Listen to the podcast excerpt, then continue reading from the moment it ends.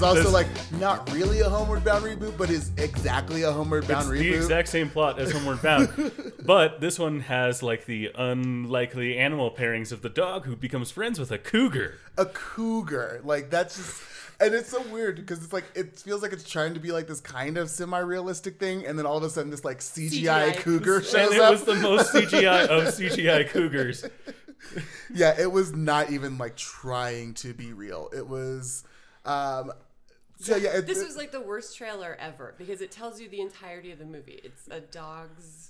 A dog's a dog's way home. I think it was. Yeah. Uh, and it was yeah, it was a the entire movie was shown in the one and a half minute trailer. We know how it ends. Yeah, we know that the dog gets home safe, everybody. and I'm like, is this And this you like see the reunion scene in the trailer. And you see why the dog ran off in the first place. So it, there's no reason to see the movie because you saw the trailer, which was the entire movie. Yeah, and I feel like it was like maybe because it's like a kids movie, they didn't want to like leave kids hanging on like, does this dog make its way home? But also just like, don't make this movie at all. I would be okay with this movie just not being made.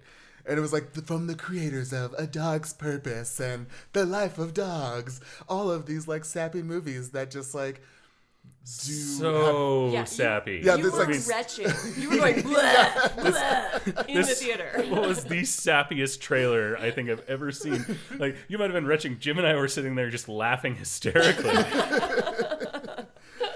But yeah, so yeah, this was just the trailer to the movie that we actually went to go see, which was Into the Spider Verse, and that was amazing. All right, It's spectacular.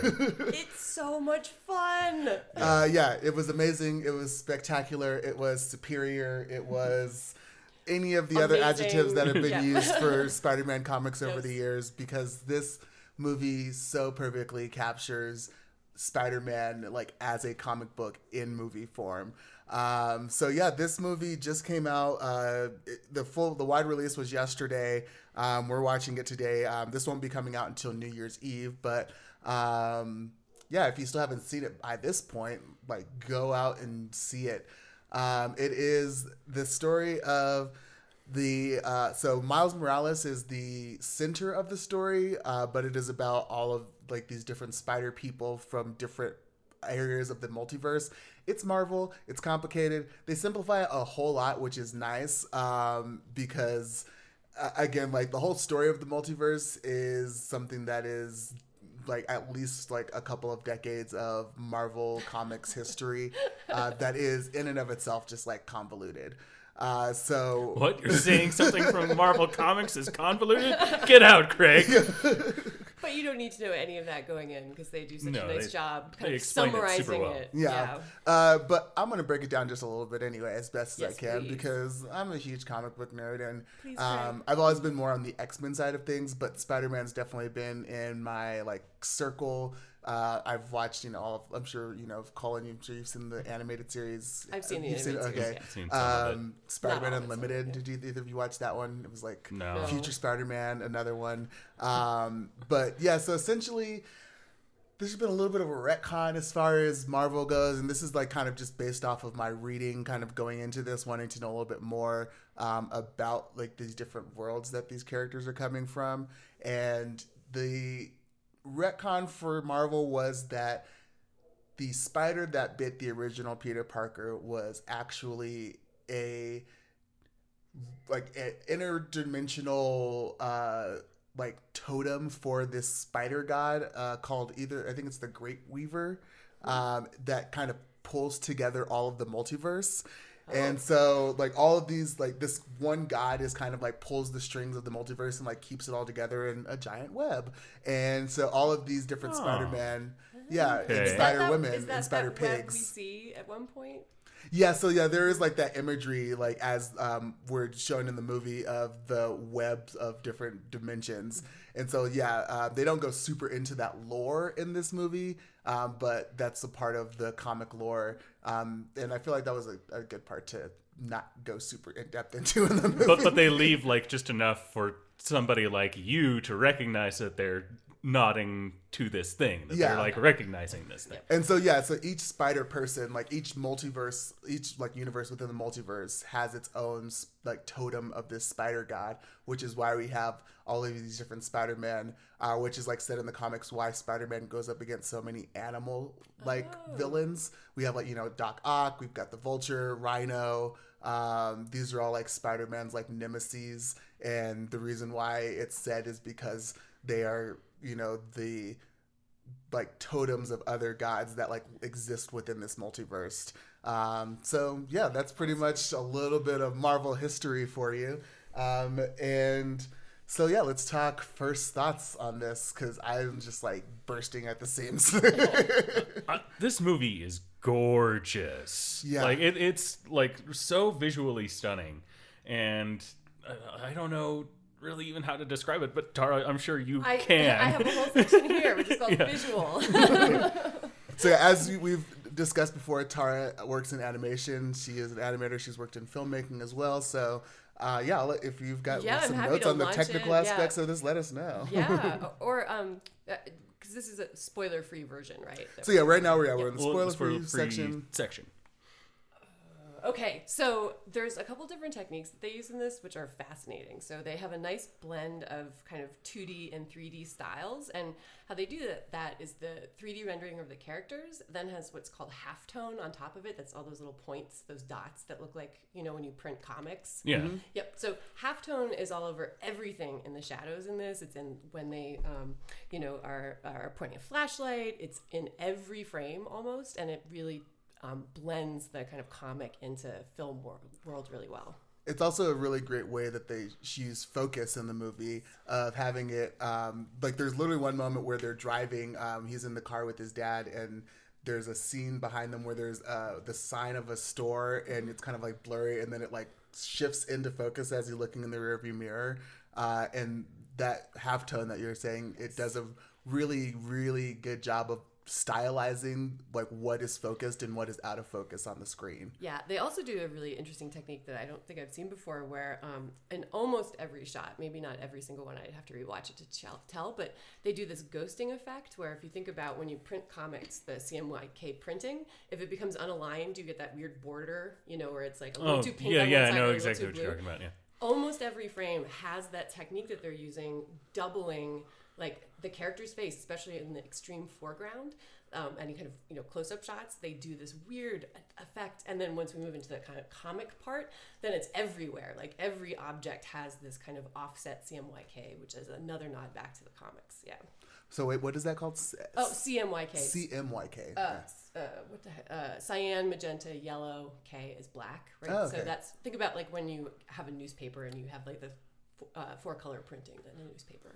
I can see that. Or, Yeah, or like, the yeah, I've same seen like thing the like printing with uh, tests. Yes. Yeah. the, the printer in your office. Like Exactly. the magenta cartridge runs out and now you can't print anything. Yes, exactly, Yeah. exactly. Yeah. So they use that technique all over the place, and it's so beautiful. Yeah, and, and speaking of like, you've got to see this on the big screen. Yes. Like, Oh do not wait, Do not to, for this at all. Like, you, you've got because the animation is so impressive. You got to see it on the scale that it was meant to be seen on. I just, uh, it is a, a spectacle. It is something to behold, and it is something that feels like, um, even watching it because everything pops out so much, it feels almost like you're watching it in 3D, like the, Yes. with the 3D glasses on, but like without the 3D glasses. yeah, we So it's like watching a 3D movie without having to have the headache after. or the eye strain or the like, Yeah. feeling like you're gonna vomit in the middle of it. Yes. um, they also do this really cool technique. I don't think it's a spoiler to say that someone gets bitten by a spider, right? Like we know that that's gonna happen. Well, obviously that's going to happen. Okay. Um, so the moment after he's bitten by the spider, kind of, it's all in this kind of semi-photorealistic world, and once he's bitten, that's where they start having all those big, bold. I have I wrote down um, energy streams of color everywhere, right? And the um, text starts, the text boxes start popping up. Oh yeah, I loved that. Yeah. And the paneling starts happening, and then you have like little asterisks for sound effects, or you know the text of sound effects showing up, and it's all kind of post him being bitten, moving into the comic world, which is narratively a really nice way of of kind of distinguishing between the kind of normal world and then once he's been bitten and becomes superhero-y. Yeah, and I do love that too because it is like you said, this like huge like scene, this huge like tonal shift, and then like when it pulls back out to the external of him, it's just him like looking down and being like, Oh, a spider. And the he just kind of flicks it. Yep. Uh, yeah. So that's a, really good uh, again contrast. This movie is all about contrast and using contrast is so so, well, amazingly well. Yeah, so well visually, so well auditory, like in terms of the sound, it really does contrast. because there are scenes um, like where there's a lot happening on the screen and you never lose the characters there's like literally like the end of the movie is just kind of like this huge crazy bombastic frenetic just like clusterfuck of Of spider creatures fighting other um, Creatures. creatures. Yeah. and- As the universe is like and- exploding and- well, itself. yeah, as the multiverse is like collapsing on itself because all of the universes are colliding.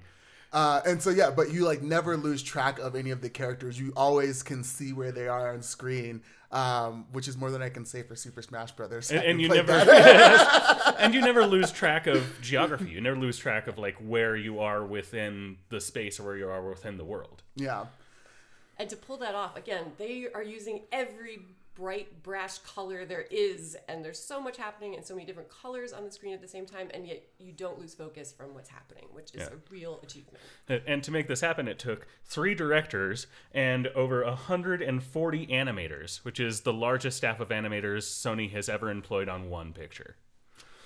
Yeah. it they're- was it shows Yeah. yeah, when we were watching the credits, I was like, their compositing team is hundreds of people, right? Like, that's how, how um, kind of technically sophisticated. Yeah, I I read somewhere that it took uh, one week to animate every second of this movie. So it's one week of time to animate every single second. And this movie is close to two hours long. yeah, And then the intro, I knew I I knew nothing about this movie coming into it, and I think for people who walk in um, without any knowledge, you know from the moment it starts, even the text that they have, like Sony Pictures, even that is beautifully rendered and starts kind of hinting at the kind of visual sophistication that's to come. well, even the um, what was the logo um, for the production company? It's one of yes, yeah. Uh, I don't remember which one. it's like Which the lady holding up the torch. Oh, um, I'm forgetting the Paramount. Is it Paramount? no, I thought no, they're the it's stars. TriStar. Is it TriStar? No, because TriStar's uh, over. Uh, God, this is driving me TriStar's nuts. the horse. TriStar's the horse. Um, Whatever. You Crap. all know the But one we're yeah. talking yes, you about. know which one. Just because I can't remember which studio that is. But I love how even in that they have like it's like glitching out and like showing like the different like versions, quote unquote, of this like uh emblem. Uh, and then one of the first things that shows up is um the what is it the Comics Alliance? Uh, Yes. Approved by the Comics yeah. Alliance. oh which- no, it's the Comics Code. thank Oh, you, thank you. yeah, yeah, approved thank- by the Comic Code, which was a thing like back in the day that like it had to be American and wholesome content yeah. for the kids. Which uh, arguably kind of like ruined comics for a little while, uh, but Similar Yeah. to the Hays Code and, uh, yep, in cinema history. Yeah. Yeah. Um, but yeah, it was just overall. I, I just I cannot say how much I love this movie. I'm already ready to just go watch it again. Yeah. I want to go back already. When we came out of the movie theater today, we were like, oh, we want to start talking about it now. Oh shit, we gotta get home. And, That's like, the set up all problem of us of us going together to see these movies in the theater is that there's this whole stretch of like we can't talk about what we just saw. and especially here where it's so um, enthusiastically um, exciting. Yeah. Uh, yeah.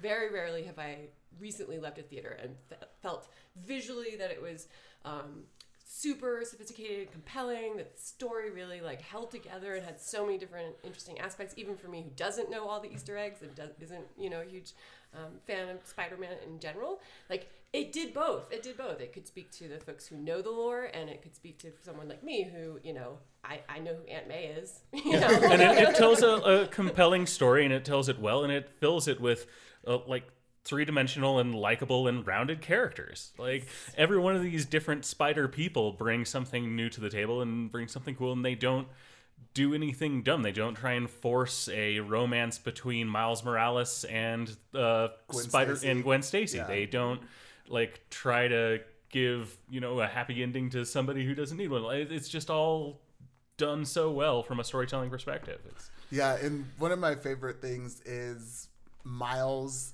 as a character. His family dynamic Yes. is one of like yeah, it's great. it's it's so great. First of all, to just see like a superhero that has both parents alive and Yes. in a good relationship. Yes. Uh, and it's like especially good to see that like for uh, like a black character on Yes. screen, Afro Latino Yes. character, and it was just so heartwarming to see a character. And it's one of the lines in the movie. Uh, you know, I will kind of get to it in spoilers, but just kind of like that idea of like it very clearly is a movie that recognizes the importance and uh, the like gravity of like having a character that looks like you on screen and like that representation and also does it in a way where it's um that's not like the center of the drama. It's not like oh like this character is black so we have to like I talk about it at all times. yeah it's like no like this character is black and then you can see that so mm-hmm. let's do the story now. It Which- does I mean, that really which well. which is interesting because like on movies like this that have like a really high or really liked by the critics i like to dig into what the blurbs are from people who didn't like it. And one guy said that he thinks it's pandering to the non-white audience. That's I, I don't think it's even pandering to the non-white. it just recognizes that like who the movie is for and it doesn't try to pander to like a white audience by like when he's speaking in spanish it's like there's not like subtitles on the no screen it's, it's, it's just in it's Spanish. like yeah it's like and you can get it from context you know like there's like one scene where his mom says something and i can't remember the exact line because my spanish is horrible but it's like you know she's saying that uh, your dad loves you a lot and then the next line is, is she says that in spanish and the next line is that's why he's so tough on you and it's like things like that where it's like you can get the context of these lines like if you're watching the movie and paying attention to the story Yes. it's not that hard Yes. uh, like sure like if the entire movie was in spanish like yeah, you might need subtitles, but there's enough of it, and that's why I love like one of the first things I like was like screaming about. I was like, "Yes, the Spanglish, I love it." Yeah, obviously that person has spent a lot of time in Brooklyn because yeah it's a very diverse place. um, so yeah, that's kind of like our first thoughts. Um, and when we get back from the break, we'll dig in and go into some spoilers.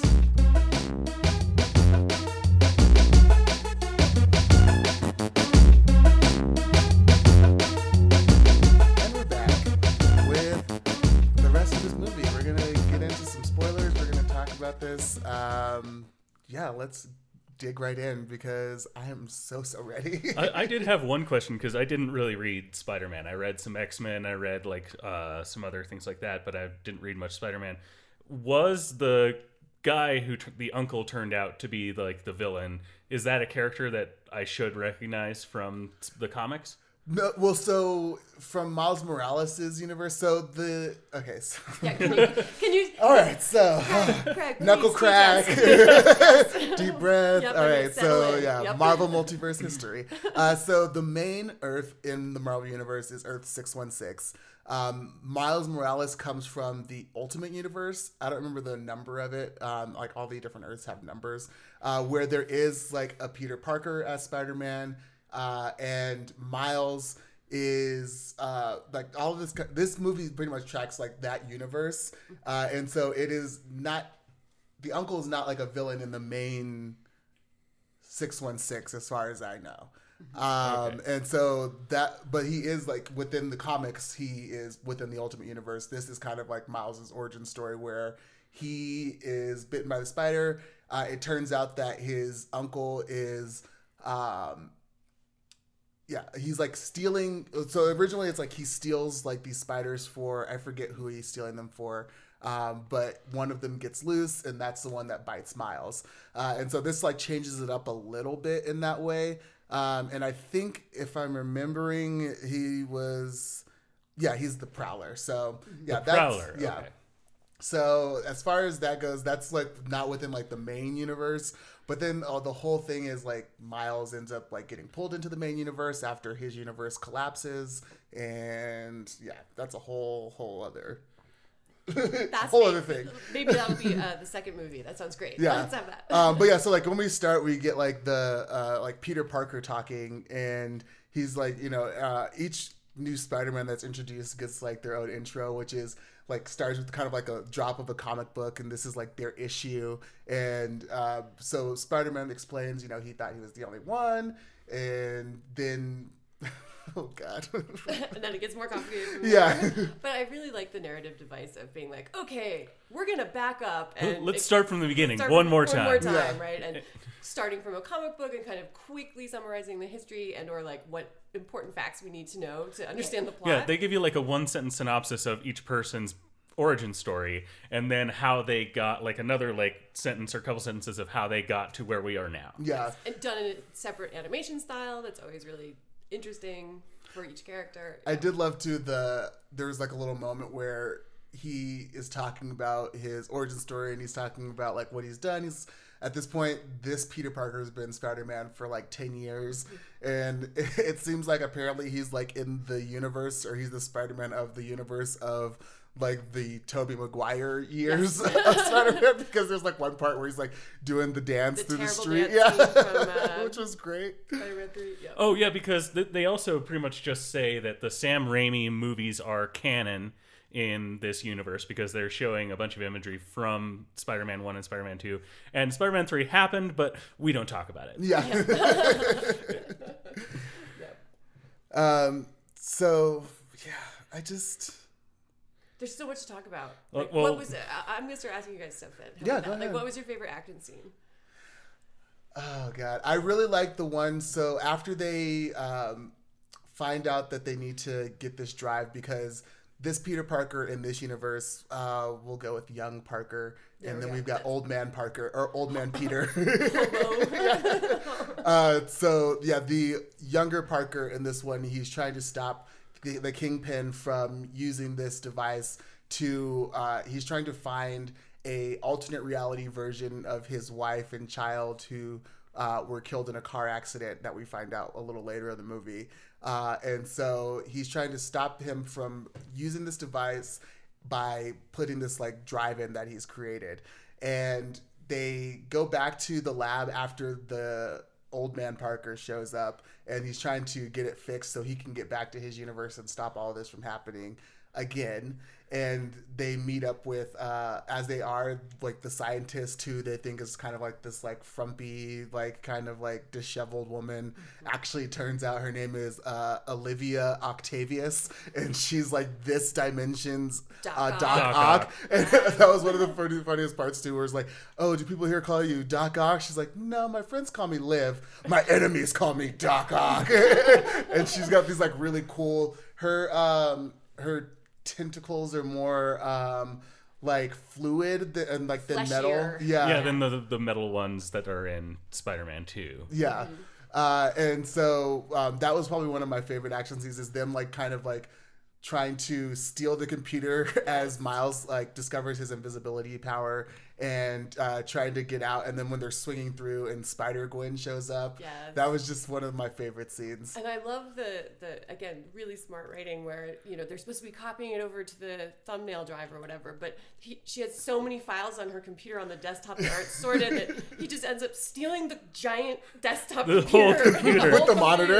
Right? So what action sequence happens where you're like holding a monitor and Yeah, and then he, there's there's a, a great joke. There's so many great jokes in this movie, but where he says, "Good news, you don't need the monitor," and he just throws the monitor away. I know because I was like, why is he take? Why is he? Why does he need the monitor? but I would say I'd go with the one like towards the end where they're all kind of fighting together, and there's the various villains, and uh, but particularly when Doc Ock is fighting against uh, Spider Gwen.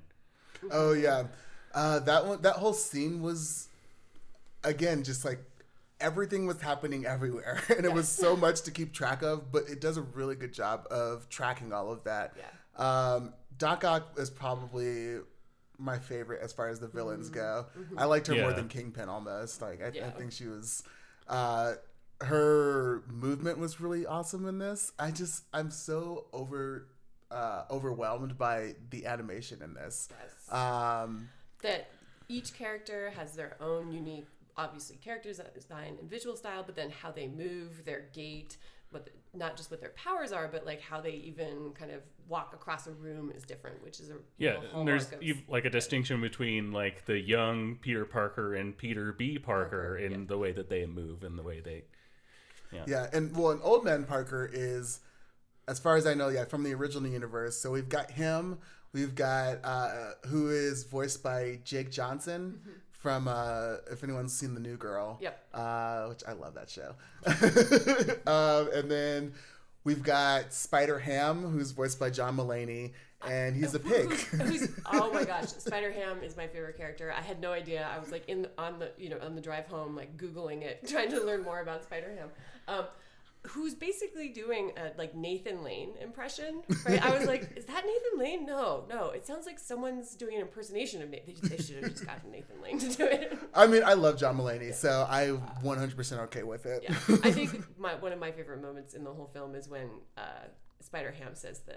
Do animals talk in this universe, or am I going to? I don't want to freak him out. yeah, then the joke at the end about that's all folks because he looks a lot like Porky He looks like Porky Pig, Then yeah. there's the like fourth wall breaking where they're like, "Hey, can we even say that legally?" Like, Wait a minute, is this a copyright thing? Uh, and then yeah, we've got Gwen Stacy, uh, who is voiced by she's Hailee the first Stan- one. Stanfield. Yeah, and she's like the first one to show up in the movie um, as she's been here for a little while. She was kind of the first one to get pulled through, uh, and so she is Spider Woman, and then or is she Spider Girl? I don't remember. Spider Woman. Okay, uh, and then we've got uh, Spider Man Noir. who, Oh God, I loved that character so Yes. much. who was he voiced by? Nicolas Cage. Okay, I thought so. I was like, for a second, I thought it was uh, Liam Neeson. There was like a Yeah. second where I thought it was Liam Neeson, and then I saw the credits and I was like, oh, Nicolas Cage. Yeah. Um, and I also loved one of the little things about him is he only can see in black and white because he's like looking at a Rubik's cube and he like can't tell the difference from the sides. that was so amazing. Yeah, how did they get a good, several good Rubik's Cube jokes, Yeah. right? yeah. And so he and his noir world and the kind of old timey language that he Yeah, uses. because he's from the 30s, where he's a private investigator who punches Nazis. Uh, and then we had uh, Penny Parker. Yeah, um, and she's played by Kimiko Glenn. Um, and oh, she's probably in the spider suit, but it's like SP uh, forward slash forward slash DR. Oh, nice. So like super like anime like hack dot slash like. yep. And it's lovely because you have one style of filmmaking noir, you have anime references, and then you have the kind of uh, Looney Tunes Porky Pig style referenced.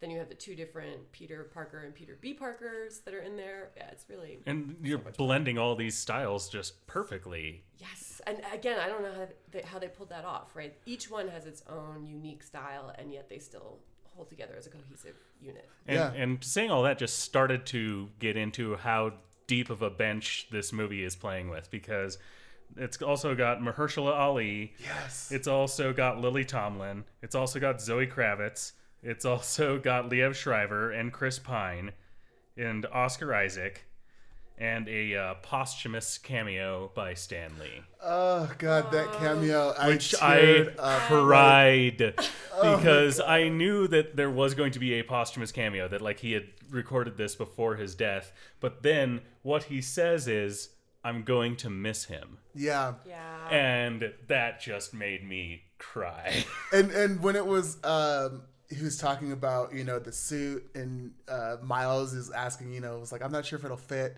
and he Stan Lee says you know it always fits It always- eventually yes.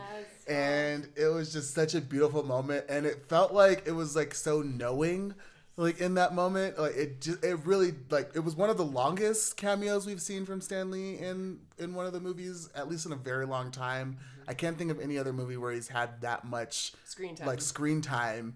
Uh, and then yeah just like what he was saying was just so it just felt so knowing. And i, I loved it so much and i definitely definitely definitely cried I, I teared up actually at the end where they have the kind of in memoriam. yeah, have where they like and- just had an illustration of his glasses and a quote from him. yeah, and it was like the theater was dead silent, and it was kind of like Oh, speaking of another one, um, when uh, they did a really cool thing with uh, the phone contacts. Uh, and so one of the ones that they had was Steve Ditko, uh, who just passed this year too. Um, Brian Michael Bendis was B. Bendis in uh, Miles's phone, uh, and he's the um, author who created Miles Morales as Spider Man. Uh, and so, And is one of the EP executive producers on the movie. oh yeah, th- yeah. Uh, so I'm not sure. I probably missed you know a few other ones in there, um, but those are the ones that I was like I caught as they were just going through. I was like B. Bendis. I don't know that one. yep. I, I, I guess I'm trying to think of what my favorite action scene is. I, it's maybe not an action scene, but when um, he's testing out his powers, right? We, that's a, in part of the origin story. We've seen a thousand variations on it. When he gets stuck on her hair, and then he has to, you know, and then has to have her hair cut off, and you're just he's looking at his palm, it's just like covered in hair, and then in the next scene he gets stuck on pigeons, and like Oh, that was so pigeons. great. And he's like going out and walking across the walls, but like he's sticking and unsticking and getting dragged around by the birds. And Yes. Oh. Playful and clever. Yeah, really, really fun.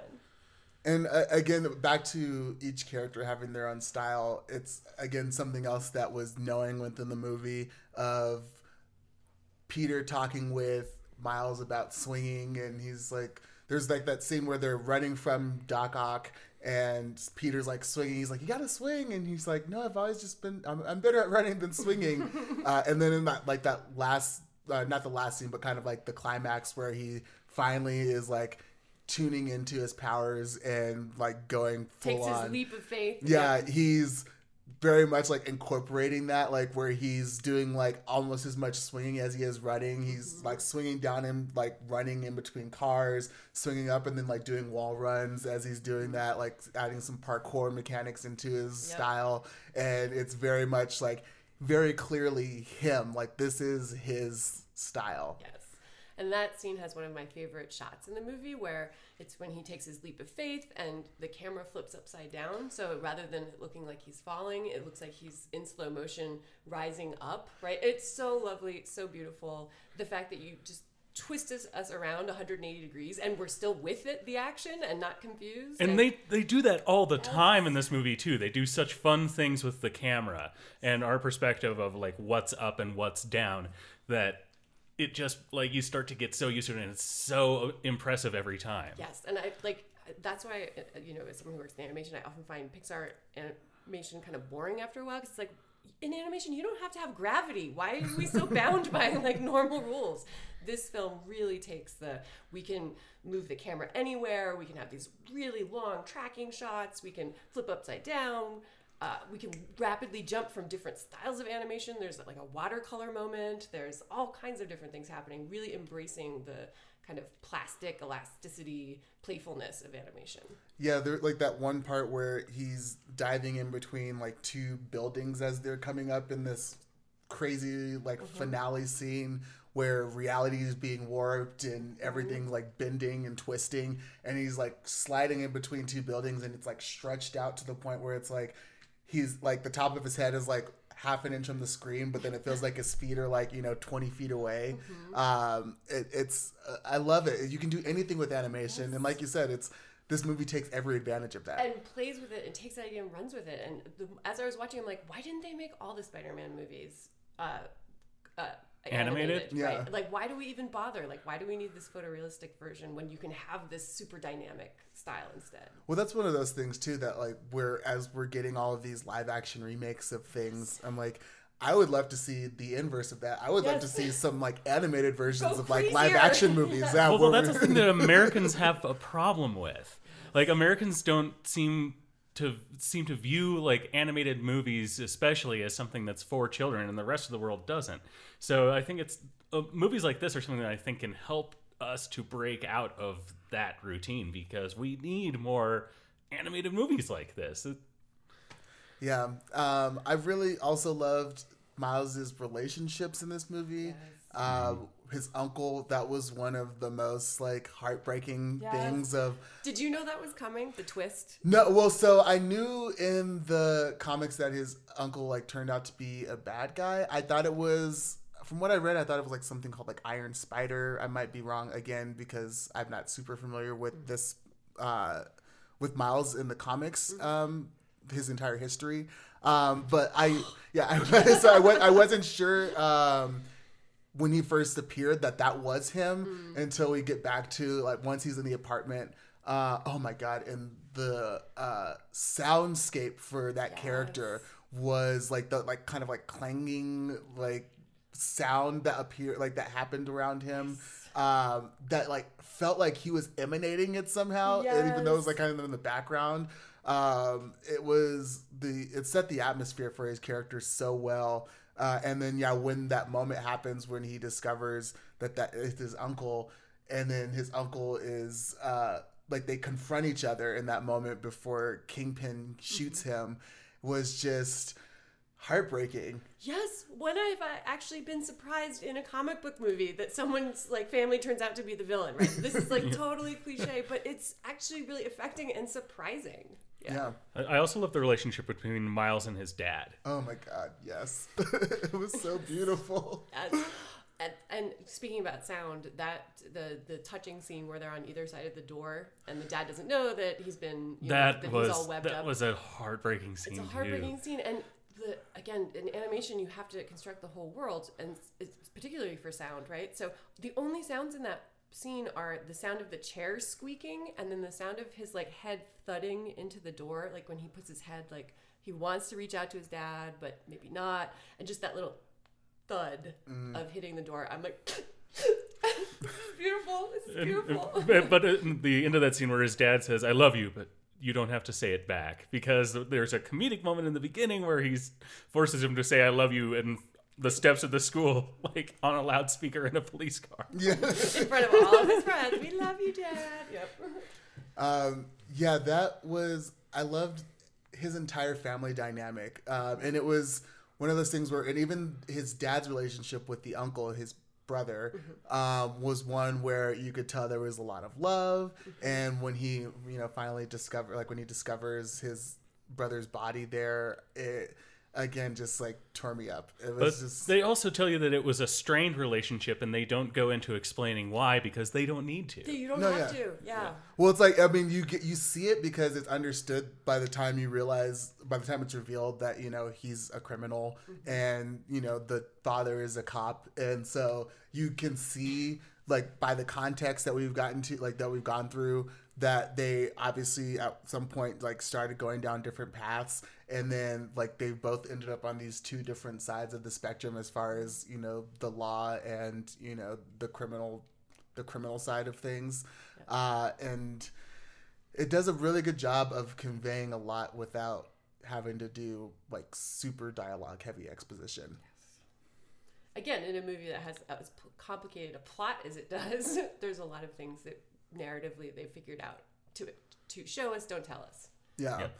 and um, going back to the whole i mean the whole thing is a comics thing but the issues for each of the different characters when miles finally does let go and finally like falls and like comes into his own. I do love like how they dropped his issue. A- and, that was kind of like all right that like that was the origin story. Now he is spider-man. Yes. and that was great. And, and his suit just everything i just Yeah. i'm s- and the, so text, the texture on his suit was really great um, because it's not quite denim and it's not quite it's like a soft-ish thing but it doesn't have like again in the like the Tobey Maguire era like his suit was always like This, way too this shiny weird and- shiny Yeah. spandex. Yes. that- yeah. So here it's really again going back to the graffiti. There's hints of the graffiti in there and the way his spider is drawn. Uh, really smart. Yeah, you have graffiti and watercolor and like ten other animation styles all in the same movie that cohesively holds together. Yep. oh and aunt may Lily Yes. Tomlin is Aunt May. Yes. She's kind of like the Alfred. She becomes like the Alfred in this. He does. Yes, she takes him to the lair where The, there's all the there's gear. like part Alfred and part Q. Yeah. Yes. yes. Which finally Aunt May has something to do. right. Yeah. Besides get hit on by Tony Stark. Exactly. Yeah. Yeah. Or get like sick and like die or Yeah. you know. yeah. Or just be like kind of sad and pathetic. Or to be like a pawn for Doctor Octopus or something. Yeah. Yeah. Yeah. Um, yeah, this movie does just like everything right. I just I don't know. I can't think of anything bad to say about this movie. Well, I just do you want to hear something that somebody said that'll make you really mad? Did you read the comment section? What are well, you doing? well, like I said, like what, like I said before, uh, if a movie has like really high critic ratings, I'll go on IM, on uh, Rotten Tomatoes and read the negative reviews, and most of the ones for this are, are fair enough. Some people say it's a bit too long. I don't think it is, but I could see someone saying that. Um, there's the one I already mentioned. Somebody says he thinks it's pandering to the non-white audience, um, but one guy Why are you uh, the? Roger Moore, writing for Mo- Movie Nation, said that jerky motion, blurred action beats, a clever conceit ruined by sloppy animation. That's just dumb. Just moronic. No, it's missing the point of the film. Yeah. However, there was they do a lot of changing frame rates, especially in the action scenes or like particular kinds of when there's a full body figure in motion. Which for a while I was like, are we watching this in the wrong frame rate or something wrong? And I realized it's a stylistic choice, but after a while I found that. A So that's bit what the kind of like jerky Yes. thing would be with the, when they change the frame rate. Yes, yeah. Okay. Yeah. Because I was wondering what was up with that too. Well, it's it's it's technically not the frame rate, but if you think of it like uh, I'm waving my hand slowly, how many drawings it would take to do that really slowly, or how many individual pieces. Here, it's kind of like going tat, tat, tat, tat, tat, like staccato. I see, Yeah, yeah. like choppy. Okay. Like so, what would be the difference between that and the frame rate? Like, cause wouldn't you to make it slower, you'd make it like more frames per second? it depends. Uh, the, uh, the reason it's technically not the frame rate, it's the movement of the character, because the frame rate is still whatever 30 frames a second or whatever this film was shot in, like finally exported in. It's because I was trying to figure out like is are they changing everything? No, it's just the movement of the character. Everything else is. Oh, okay. speed. It's the movement of the character is changing, but Yes, not but the not- but actual. not the rest of the world. Yeah, yeah, yeah, yeah. That's So I feel it like maybe is that like uh thinking about like the spider pig scene where he's fighting Scorpion and he's kind of like zooming under him, like kind of jumping over and like Yes. ki- it kind of like flashes almost. Yes, that's the really jumped. That's really staccato. That's like you know, the extreme version of it. Which yeah. again makes sense for that animation style because that's very like Looney Tunesy, like the like the zipping and yeah. yeah, uh, it has to have a sound with it. Zip. Which I do love is uh, uh, John Mulaney's like sound effects during that, where it's like blah blammo whoop uh, incorporation of text in it, like for all the sound effects of blam, zoom, bing, and you would see the words written everywhere again, kind of calling on the comic roots. Really well done. And then also, yeah, there's moments where there is like if someone's like shouting, it'll show like a quick like the voice lines coming out of them for like a quick second. Just Yep. I think the only thing animation wise that where I was like, "Hmm," is that there's sometimes, and again, this is really hard to do, when, uh, especially with 3D animation, where it, it doesn't look like the sound that they're making, like their dialogue, their words, doesn't look like the sound is coming out of the body. It just looks like a mouth is moving. Does that make sense? So if you think about the like feeling like a sound comes out of a mouth, it's it's kind of like that ADR type of, yeah. which I mean the whole movie would. What technically- is all Well, yeah, it's, it's all It's done all because it's a cartoon. yeah, we, we, we're not getting like Yeah. uh, somehow rigging these like 3D models with just like voice this, boxes. this, this movie isn't rotoscoped. There were a couple scenes where I was like, I, especially when um, you know the glitch comes from the multiverse to pull the other um, Spideys back. When you know the whole figure uh, of each character would get like fractured into like some would be 2D line art, some would be like super high resolution, something else. I loved that effect. I want to watch it like frame at a time. Like that's what I'm gonna be watching. Like boop boop boop boop to see each of the kind of different variations on the characters that they have in that like two seconds, right? But it's like 60 different versions of the character in two seconds. yeah. Um. Yeah. Does anyone else have any other notes? I've just got that it has an 8.8 on IMDb, uh, 87 Metacritic, a 97 Rotten Tomatoes, and a 95 Audience Tomatoes. Very nice. Oh.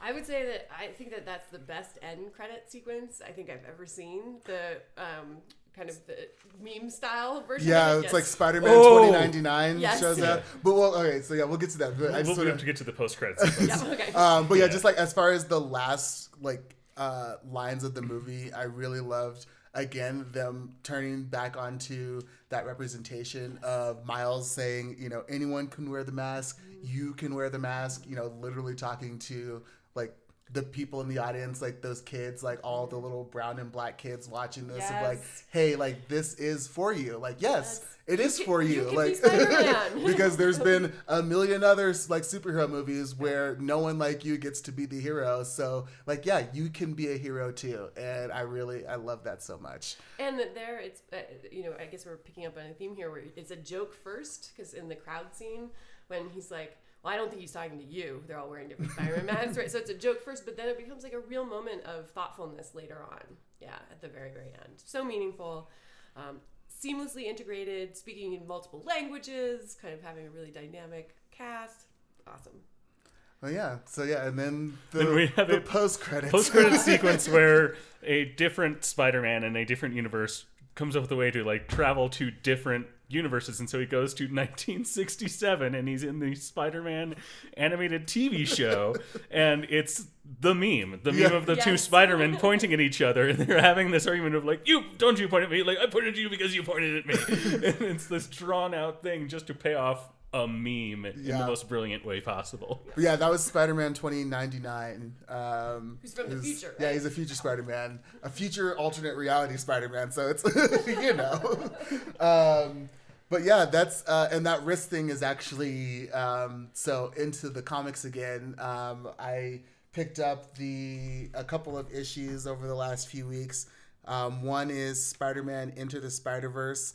Written by uh, Ralph Macchio, not that Ralph Macchio. I like had to do the research because I opened it up. I saw Macchio on the cover and I was like, Macchio. Opened it up and I was like, Ralph, Ralph Macchio. Macchio. And then I had to do a Google search and I was like, oh no, there's an, actually a completely different person named Ralph Macchio who writes comics.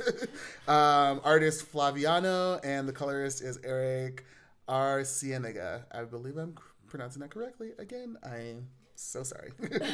um, but yeah, it is um, kind of just a I believe this is a one shot uh, for this one, and it's um, a few the different Spider Man. I think every other Spider Man is here except for Noir is uh, replaced by Spider Punk in this one, um, who's like from like another reality, and he's got a punk band, Spider Man with a punk band, um, and it's a really funny one. Um, they are like tracking this like extra dimensional being who again everything kind of tracks back to Doc Ock. and in this one, he's like a good guy for like two panels before it's like, psych, just kidding. I'm evil, of course, because I'm Doc Ock. Right. um, so yeah, that's a fun one. Um, the other one that I picked up was um, the brand new series, which is starting, uh, and it is Miles Morales Spider Man. And that one is written by Saladin Ahmed, art by Javier Caron. Garon, Garon. I'm so sorry once again. I cannot roll my R's. I, it's a, one of the hardest things I ever tried to do when I was learning Spanish. Uh, and David Curiel, um, who I believe is doing colors. Let me double check here. Why are you being different? Oh, it's in the back on this one.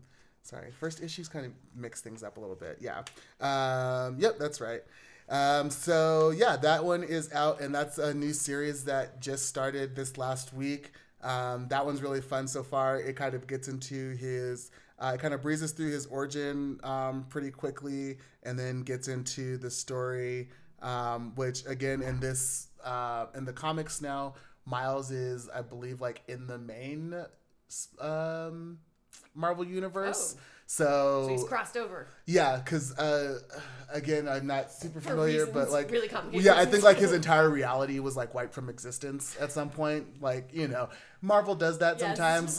Gotta wipe, wipe the slate clean, reset. um, so yeah, he's like now in the main universe, um, and that is a really great series that um, I recommend. I probably should have just saved that for recommendations, but that's my recommendation. Well, pretty uh. I think we might be doing our recommendations slightly differently in this episode oh yeah. because we were going to do. Uh, we talked about it, uh, the top five.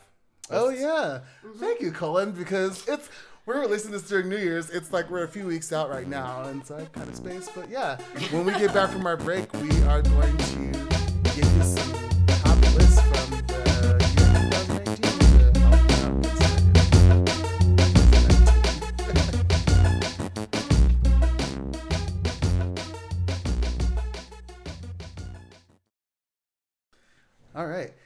back with some hot recommendations for you. Uh, so yeah, 2018. That was a very long year. It felt like. Oh, so long. Um, and there was, you know, some bad stuff that happened, but there's also a lot of good stuff that happened. And uh, particularly like within movies, uh, within comic books for me, uh, a lot of good music came out this year too. Um, but yeah, we're just gonna go around here and talk about what we really loved. I think I figure we'll do. Um, I think what five movies, maybe three. Yeah, five? I, I came up with five. Cool. Yeah, five movies that we all really loved, and then we'll each kind of pick our own separate topic and give a top five for that. So I'll lend the floor to you, Colin. Okay, well, I'll start with my movies, and uh, just as a word of warning, like I didn't see that many movies in 2018, so like when I get around to seeing Black Klansman, I'm sure it'll knock something off this list. Same with Sorry to Bother You, and when I watch uh, Roma, which just came out this week. Um, but uh, my number five movie for this year was Incredibles 2. Uh, four was Annihilation. Three, Black Panther. Number two was Eighth Grade. And my favorite movie that I saw this year was A Quiet Place. I just loved that movie. I love the way they play with sound and the, the editing of the sound and everything. It's fantastic. Uh, great first outing by John Krasinski as a filmmaker. So. Um, but then I'll give you my top five podcast episodes from 2018. Now, I realize there are literally millions of podcasts, so these are just of the ones that I subscribe to. I don't know my about millions, Colin. I'd say mm, billions. yeah, but of the There's the not podcasts high enough to describe. that I subscribe to, these were my five favorite episodes this year. Um, number five was "Hello from the Magic Tavern," uh, ep- season two, episode eighty-seven, "The Blue and the Green." Where um, Sarah Syntax? Maher gets transported to Foon and Usidore gets transported to Earth. So Usidore and Spintax are having to take care of Arnie and Sarah's child. Was that a recent one? or- Yeah, it was fairly recent. Yeah. and um, they also are hosting Sarah's non-existent podcast about super the supernatural and knitting. Yes. Is it Witches and Stitches? yeah, something like that, or it's like the Stitch supernatural knitting show, or something like that. But it's just a hilarious piece of like narrative improv, tying a bunch of stuff together the way that they do. Um, my number four episode is Sawbones live in Denver, talking about Rocky Mountain spotted fever. Now, there's a uh, an asterisk on this one because I did attend that show. so you were there live. so I was there live. I was see, also saw my brother, my brother and me. But um, this was a really, really funny episode of Sawbones uh, with some really interesting twists. Like one of the things we did, we created a vaccine for Rocky Mountain Spotted Fever that was made of ground up ticks and carbolic acid, and it worked. um, my number three is uh, the Adventure Zone Candlenights special from 2018. Um, Griffin McElroy is great at making these one-off danger room episodes for the um, Bureau of Balance crew. And this year was one of the best ones where they went through a, a Home Alone series of traps and they had to get like the doll like Jingle All the Way was the main goal of the quest. So it was it was a really fun episode. Um, my number two is How Did This Get Made? Never Too Young to Die, which just thank you for letting us know that that movie exists. That movie is a gift to the universe in the same level that Miami Connection is.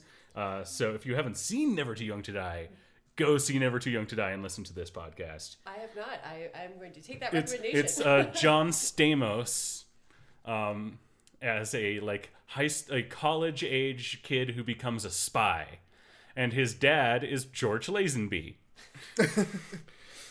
Great. Uh, and my number one uh, podcast episode is the season two finale of Mission to Zix, where um, they just have been laying so much thread in so much improv. And this one episode, in the funniest and best and most well rounded way, ties together all of these loose ends and picks up things that you forgot about from season one and just delivers on every level just masterful improvisation and great sound editing and everything that is great about Mission to Zix. So awesome. Well, Tara, what do you got for us? Well, I kind of misbehaved and did mine as one giant thing. so, so, to like a roundabout route to my uh, top five for 2018 is I'm going to go back to my, my picks. This is for films made in 1918, so 100 years ago. That's and awesome. Try and interweave them. okay, so one of I, and these aren't in any order. It, it just it was the only way I could get them to work together. So Mission Impossible Fallout, right? That that is a thrill ride of watching Tom Cruise do his own stunts and you know break his leg and stuff or break his ankle. Yeah. And Henry Cavill's arms. Yes. Very thrilling. yes. Um, and that in 1918 was um, the uh, kind of early appearance of Buster Keaton. I do you guys know? I have know seen Buster Keaton, Yes, Exqu- who's known for his exquisitely choreographed ballet-like stunts and special effects. Um, like a whole house collapses on him in one of his films. Um, so. Buster Keaton, uh, that era, kind of a little bit later in the 20s, with the stunts, the thrills, the romance, the comedy, it's got all, all of it. Um, another all rounder is uh, from 1918 is um, Carmen by Ernst Lubitsch. I don't know if you guys know his stuff. Um, he was known as the when he moved to Hollywood as the Lubitsch Lubitsch touch because he was so like thoughtful. Um, he made uh, Shop Around the Corner, which was then later remade as You've Got Mail. So that's that that's that same director. So his version of Carmen. Um, Based on the opera, is um, a woman in league with the devil himself, who's smoking and drinking and fucking her way through multiple men in 1918, right? Um, that, that and it's a fantastic film. Uh, again, you can't talk about 2018 um, with. Uh, uh, without talking about Ocean's Eight, with an all-star cast of women behaving badly, also Ooh, that right? almost made my top yes, of smoking and drinking and heisting all along the way. Um, and uh, again, women in comedy in 2019, uh, uh, sorry, 2018, Crazy Rich Asians, right? the delightful film of Asian Asian American cast um, in 1919. There we go. Sorry. So it's like 99 and a half years earlier. Um, was the release of Broken Blossoms? The fu- I don't know if you guys know Not, this not, film not familiar. like when uh, at the Alamo they had a clip of it um, before showing um, uh, uh, Crazy Rich Asians because the full title of that film is Broken Blossoms or The Yellow Man and the Girl. Right, Whoa. so it is one of the that's that's your 1918 Yes. titling. yes. So it is one of the kind of early depictions of yellowface, uh, and also set a lot of stereotypes that persist today. That hundred years later, Crazy Rich Asians is finally starting to take apart. It was also directed by D.W. Griffith, who a few Birth of years a earlier Nation. did Birth of a Nation, which is quoted directly in Black Klansman a hundred years later, Yeah. right? Of Spike Lee's cinema history, knowing like literally taking footage from that film to talk about the kind of history of racial stereotypes in our country. Um, uh, in 19, and if Black Klansman is like one version of dealing with the history of slavery, in um, 1918, so 100 years ago, was uh, a literary adaptation of Uncle Tom's Cabin, which of course featured a lot of blackface, right? So, kind of looking at the contrast, you can't really understand Black Klansman without understanding kind of early cinema history. Um, 1918 also had at least two films about Tarzan. There's like a romance one and a Legend of the Apes uh, films, uh, which are about a white man raised in the wilds of colonial Africa. Um, and then a hundred years later, we have um, one of the top films is an Afrofuturist re- reimagining of if colonialism never touched the continent of Africa in Black Panther. Yeah. There we go. Yeah. So that's the how to like some of these films are so radical that even like uh, if you go back 100 years how much has changed and how much has not changed That's awesome. Yeah. Well, damn, Tara. It's Sorry. like- you gotta follow that now. It's like, uh, my favorite movie was. um, yeah. So uh, I feel like there's gonna be a couple of repeats on here from Colin's, and just because they're. I mean, no, I mean, the, yeah, because I mean, Black Panther, like, Oh, yep. just. Yep. My God, it was just. It was a. A feat. it was one of those movies that. Um, again beyond just being a great superhero movie was just an extremely well done movie period um, like the issues that it tackles the representation that it creates uh, is just something that uh, yeah it goes beyond just a superhero movie Um, Annihilation, just it, Annihilation. Annihilation. Yeah, uh, Natalie Portman. Oh, I didn't see this one. um, Yeah, yeah, yeah. Tessa Thompson was in it. Uh, just J- Jennifer Jason Lee. Jennifer Jason. Yeah, it's Um, a, a hard sci-fi. Oh, Yeah. how did I not see this? It's like, uh, have you seen Ex Machina? yeah. It's like along those lines in, in terms of like kind of like feel. Yeah. Um, and it's yeah, it's an amazing uh, sci-fi movie. We've done an episode on that one too. Oh, I will listen to it. Should I listen to it before or I after? watched the watch movie first. Okay. Yeah. Very clear directive. Watch the movie first. Great. um, sorry to bother you. Um, that was uh, my special mention because I haven't seen it yet, but I assume it would be in my top five. yeah, it's great. Um, Boots Riley, uh, like debut film. Uh, it's one of those movies where this was a lot. There were a lot of debut directors this year with very strong showings. Um, Bradley Cooper, uh, uh, we just Jim Krasinski. Yep. Um, John Krasinski. Sorry, did I say Jim? yeah, that's his character from The Office. Um, he just is that. Jordan Peele. Uh, yeah, it was. Oh yeah. It was a lot of, or I think that was till 2017. That was last year, sorry. but still. But still, um, there's just there's been a really really strong showing for a lot of uh, directors, um, and let's see, Hereditary was oh my god, I I'm I enjoy a certain type of horror movie, and this is right up my alley. Um, this was it's a perfect. Uh, ambiance it, it sets the tone really well and just like drives it in it never really um it doesn't like pump like pump the gas on like a, like a lot of horror movies feel like they have to it just like kind of sets this weird eerie tone and then just like And then just leaves you in like spooky, eerie. Something's not right here for like an hour. yeah like ah, it's so uncomfortable to watch in a good way. Have you seen The Witch? Uh yes Yeah. We did an episode on it. Oh, okay. Sorry. You That- that's another one that gotta just catch just up. you creates got the, like that, 90 that episodes that that you need to creates catch up that- on by next week That'll be my homework. Thank you. creates that great uh, spoopy aesthetic and just drops you in it. yeah Yep. Um, and then uh, you said eighth grade, which I also really loved. Um, so I'll add uh, Deadpool 2 to my list because that was actually really good. Um, and the costume design for that movie has been better than like any other like X Men movie so far. So it's just like it's it's great. My only problem was there wasn't enough Ricky Baker. I can't think of that actor. Oh yeah. Yeah, Yeah. but he was he was just Ricky Baker to me too. Yeah. Again, another episode we've done. Uh, um, yeah, so that is my movies. Uh, and then I've decided to do comics because that's something I've been really, really into this year. Um, I've been, you know, pretty much every new comic book day, which is every Wednesday for anyone that's looking to get in.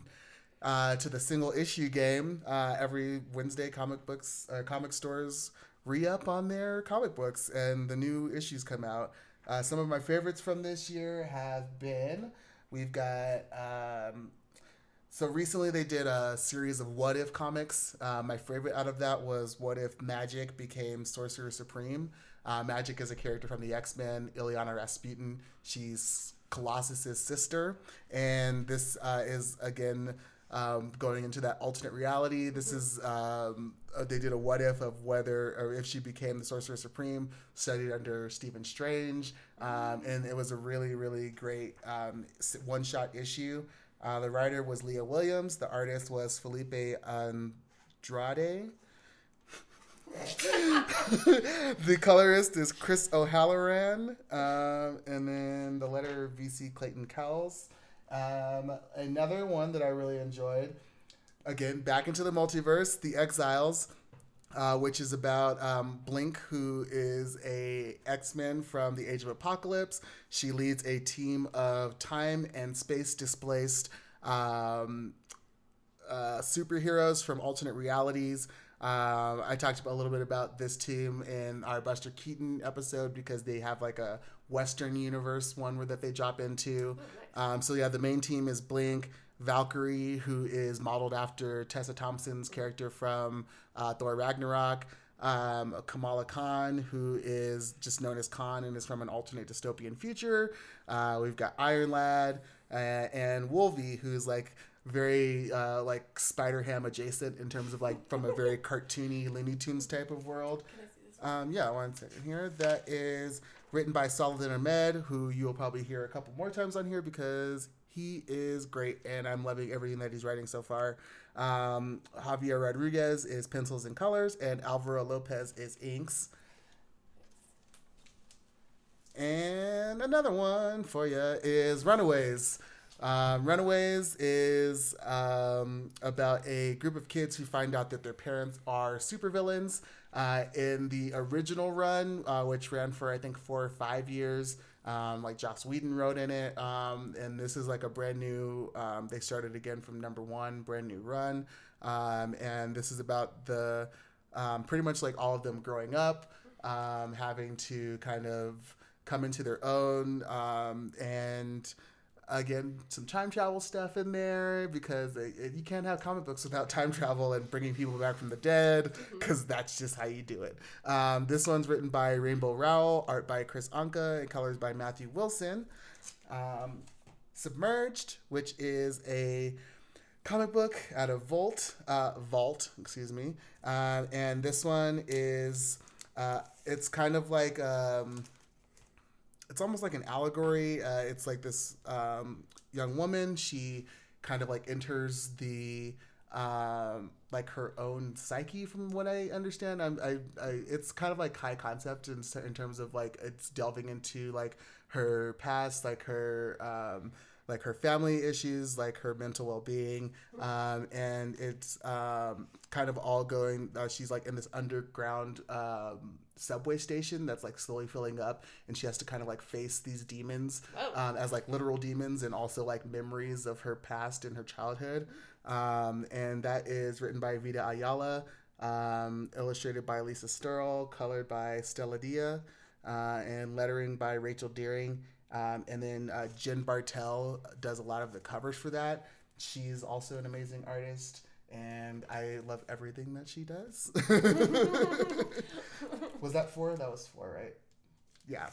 Uh, five is Abbott. Um, this one is about a. Uh, she's a tabloid journalist, but she's really like an investigative journalist who can't really, uh, who's not really taken all that seriously because she's a black woman in the 1960s, um, and she is um, uh, investigating some mysterious deaths. Um, everyone in the town kind of like uh, she's kind of like a pariah because she was like the one reporter who was willing to report on um, the police killing uh, a young unarmed black man. I'm sure that And- turns out really well for her. uh, and so um, it also like incorporates elements of um, it's got like some dark magic um, it's got like a like kind of like a horror feel to it um, and she is um, a badass and it is written by Saladin Ahmed illustrated by Sami Kivelä colored by Jason Wordie and lettered by uh, Jim Campbell with covers by Taj Tenfold. Um, again, like I said, Saladin Ahmed. If you see anything with his name on it, like just pick it up. Just run toward it. Yeah, Run just yeah, just try it out. Um, he wrote a really good uh, Black Bolt series that uh, continued this year. I think he just finished it out this year, um, and he's also going to be writing for um, the new uh, or she's Ms. Marvel uh, Kamala Khan, um, who was written by G. Willow Wilson previously. And, or sorry, G. Willow? I think that's right. I'm sorry. Um, but yeah, so those are my comic book recommendations, and that ends my long winded recommendation. well, you sold me on all of them. I want to spend all my time watching, listening to those podcasts while reading the comics. Yeah. yeah, I feel like between the three of us, like, we just kind of like taken the entire universe Yeah. of media. Consume of media. I mean, like if you want to get into TV shows, like I'm looking at some recommendations Yeah. for that. Like, Yeah. yeah, I could have put together a list of those as well. But but yeah, um, well, I mean, just a couple off the top of my head: Sabrina, uh, The Good Place, like The Good Place. Just watch The Good Place Just if you're not it. watching If The you're Good not Place. already watching it, watch it. Yes. Um, but yeah, so I think that about wraps this up, uh, and that wraps us up for the year, you guys. So yeah, um, the next time that you'll hear from us will be 2019. So I hope everybody has a happy New Year. Enjoy your holidays. Um, well, anybody got any other? And I think we'll. See you next year. Oh wait, but uh, you can find us on whatever podcatcher uh, you prefer. Um, we are all of our episodes are on SoundCloud. Uh, we can be found on Twitter at IWITWT or on Facebook, Facebook forward slash groups forward slash IWITWT. That is correct. And Craig and I are on Twitter. I am at Cullen Munch. I am at Catharticus. And you can just email me. yeah, you know the deal. well, yeah, thank you guys for listening. Uh, it's been a great year. It's uh, this is our second year. We've uh, wow. I mean, this is we started this in December of 2016. Wow. We did. Yeah, we've done almost. Yeah, we went for weekly